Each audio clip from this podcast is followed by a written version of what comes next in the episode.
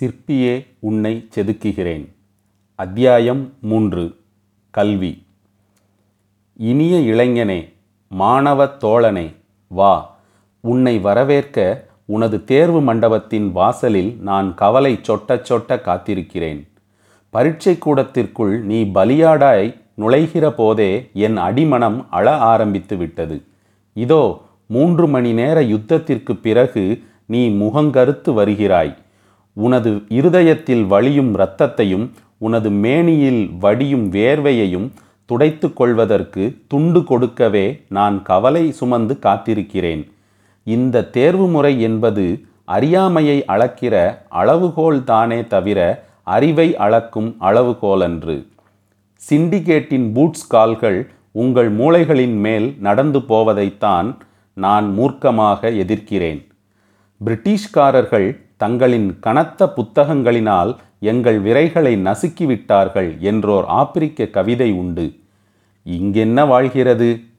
நமது கல்வி முறை எதிர்காலத்தை கூட இறந்த காலமாக்கி கொண்டிருக்கிறது. தனது ஆயுளின் நான்கில் ஒரு பங்கை கல்விக்கூடங்களிலே செலவிட்ட பிறகும் வாழச் சொல்லிக் கொடுக்காத வாழ்க்கையை கூட ஊட்ட முடியாத இந்த கல்வி முறை இருந்தாலென்ன எரிந்தாலென்ன? ஓராண்டு காலமாய் திணித்த திணிப்பை மூன்று மணி நேரத்தில் அவசரமாய் வாந்தியெடுக்கச் சொல்வது அநியாயம். இந்த கல்வி முறை நல்ல குடிமகன்களை அல்ல கையொப்பமிடத் தெரிந்த மரங்களைத்தான் உற்பத்தி செய்து கொண்டிருக்கிறது. வீட்டிற்கொரு மரம் வளர்ப்போம் என்கிறார்கள். அந்த திட்டத்திற்கு ஆதரவாகத்தான் பல பெற்றோர்கள் தங்கள் பிள்ளைகளை கல்லூரிகளுக்கு அனுப்பி கொண்டிருக்கிறார்கள் என்று கருதுகிறேன். மேல் நாடுகளில் எந்திரங்களை கூட மனிதர்களாக மாற்றி வருகிறார்கள். நமது கல்வி முறையோ மனிதர்களை கூட எந்திரங்களாக மாற்றிக்கொண்டிருக்கிறது பல இளம் பெண்கள் புத்தகச் சுமை பொறுக்காமலேயே பூ பெய்து விட்டார்கள். இன்னொரு தேசிய கீதம் பக்கம் எண்பத்தி ஏழு என்ற எனது வரியின் அலங்காரத்தை மறந்துவிட்டு ஆதங்கத்தை நீ அறிந்து கொள்ள வேண்டும். கல்வி என்பது இதமான விஷயமாக இருக்க வேண்டும். நெஞ்சுக்கு இணக்கமான விஷயமாக இருக்க வேண்டும். அதனால்தான் வள்ளுவன் கூட கல்வியை தொட்டனை தூறும் மணற்கேணிக்கு ஒப்பிட்டான்.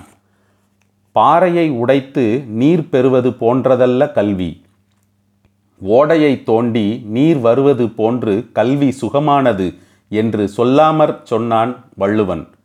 ஆனால் நமது கல்வி என்பது கல்லில் கூட அல்ல இளைஞர்களின் நரம்பில் நார் உரிக்கிறது.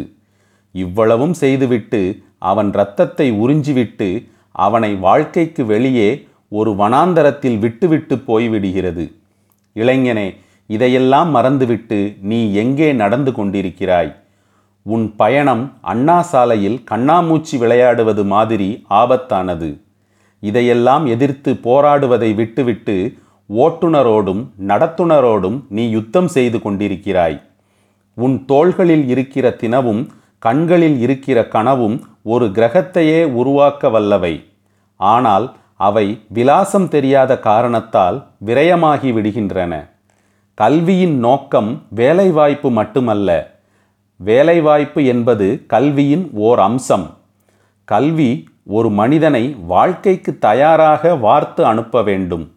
அவன் கல்விச்சாலையை விட்டு வெளியே வரும்போது இனிமேல்தான் நிறைய கற்க வேண்டும் என்ற வேட்கையை அவனுக்குள் விதைத்து அனுப்ப வேண்டும். ஆனால் ஒரு சமூகம் மாற்றப்படுவது வரைக்கும் மாற்ற நினைப்பவன் கூட அந்த மாறாத சமூகத்தில்தான் வாழ்ந்து தீர வேண்டியிருக்கிறது. Be a Roman in Rome என்ற பழமொழியில் அனுபவ வாசனை அடிக்கிறது. எனவே இளைஞனே இந்த கல்வி முறையில் தேர்வுதான் உன் அறிவை காட்டும் அடையாளம் என்றால் அதிலிருந்து நீ அங்குலமும் பின்வாங்காதே. தேர்வு என்பது தேசிங்குராஜன் குதிரை. அதை நீ அடக்கிவிட்டால் அது உனக்கு பொதி சுமக்கும் கழுதை. எனது பழைய அனுபவம் ஒன்று உனக்கு பயன்படும். பச்சையப்பன் கல்லூரியின் நான் எம்ஏ படித்து கொண்டிருந்த ஆண்டுகளின் ஆரம்ப நாட்களில் நான் கடுமையாக உழைக்கவில்லை.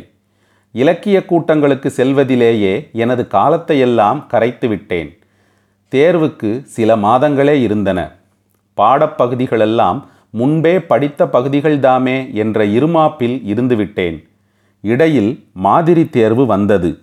மிகவும் ரசனையோடு தேர்வு எழுதினேன். இரண்டரை மணி நேரமும் முடிந்த பிறகும் நான் இன்னும் ஒரு கேள்விக்கான பதிலையே முடிக்கவில்லை என்று கண்டுகொண்டேன். கலங்கிப் போனேன். அன்றுதான் நான் புத்தனானேன். தேர்வு என்பது எவ்வளவு நிறைய படித்திருக்கிறோம் என்பதல்ல எவ்வளவு விரைவில் பதிவு செய்கிறோம் என்பதுதான். ஒவ்வொரு விடைக்கும் ஒரு திட்டவட்டமான வடிவம் வேண்டும் என்று தீர்மானித்தேன். அன்றிலிருந்து கல்லூரி நூலகத்திலேயே கூடுகட்ட ஆரம்பித்தேன். இதயம் உருக உருக இமைகள் கருக கருக ஏறத்தாழ நூற்றெண்பது கட்டுரைகள் தயாரித்தேன். நாம் எரிகிற எந்த கல்லும் வானத்திற்கு வெளியே போய் விழ முடியாது. அதேபோல் கேட்கப்படுகிற எந்த கேள்வியும் இந்த கட்டுரைகளுக்கு வெளியே கேட்க முடியாது என்று என் உழைப்பு எனக்கு உத்தரவாதம் கொடுத்தது. பச்சையப்பன் கல்லூரியிலேயே நான் ஒருவன் மட்டும்தான் முதல் வகுப்பு ஃபஸ்ட் கிளாஸ் என்று அறிவிக்கப்பட்டேன். எனவே இளைஞனே நீ அறிந்து கொண்டது குறைவாக இருக்கலாம். அதை நீ வகைப்படுத்தி வைத்துக்கொள். நீ கற்றது குறைவாக இருக்கலாம். ஆனால் அதை நீ தொகைப்படுத்தி வைத்துக்கொள். விடையின் வடிவத்தை நீ ஏற்கனவே தீர்மானித்து வைத்திருக்க வேண்டும். ஏனென்றால் களத்திற்கு வந்த பிறகு நீ கத்தியை தீட்டிக் கொண்டிருக்க முடியாது. நான் தேர்வை ஜெயித்தவன்தான். ஆனால் இந்த தேர்வு முறை எனக்கு உடன்பாடில்லை. இந்த தேர்வு முறை உனக்கும் உடன்பாடில்லைதான். ஆனால் இந்த தேர்வை நீ ஜெயித்தாக வேண்டும். என்றும் அன்புடன். தொடர்ந்து நான் வாசிக்கிறேன். நீங்கள் கேளுங்கள்.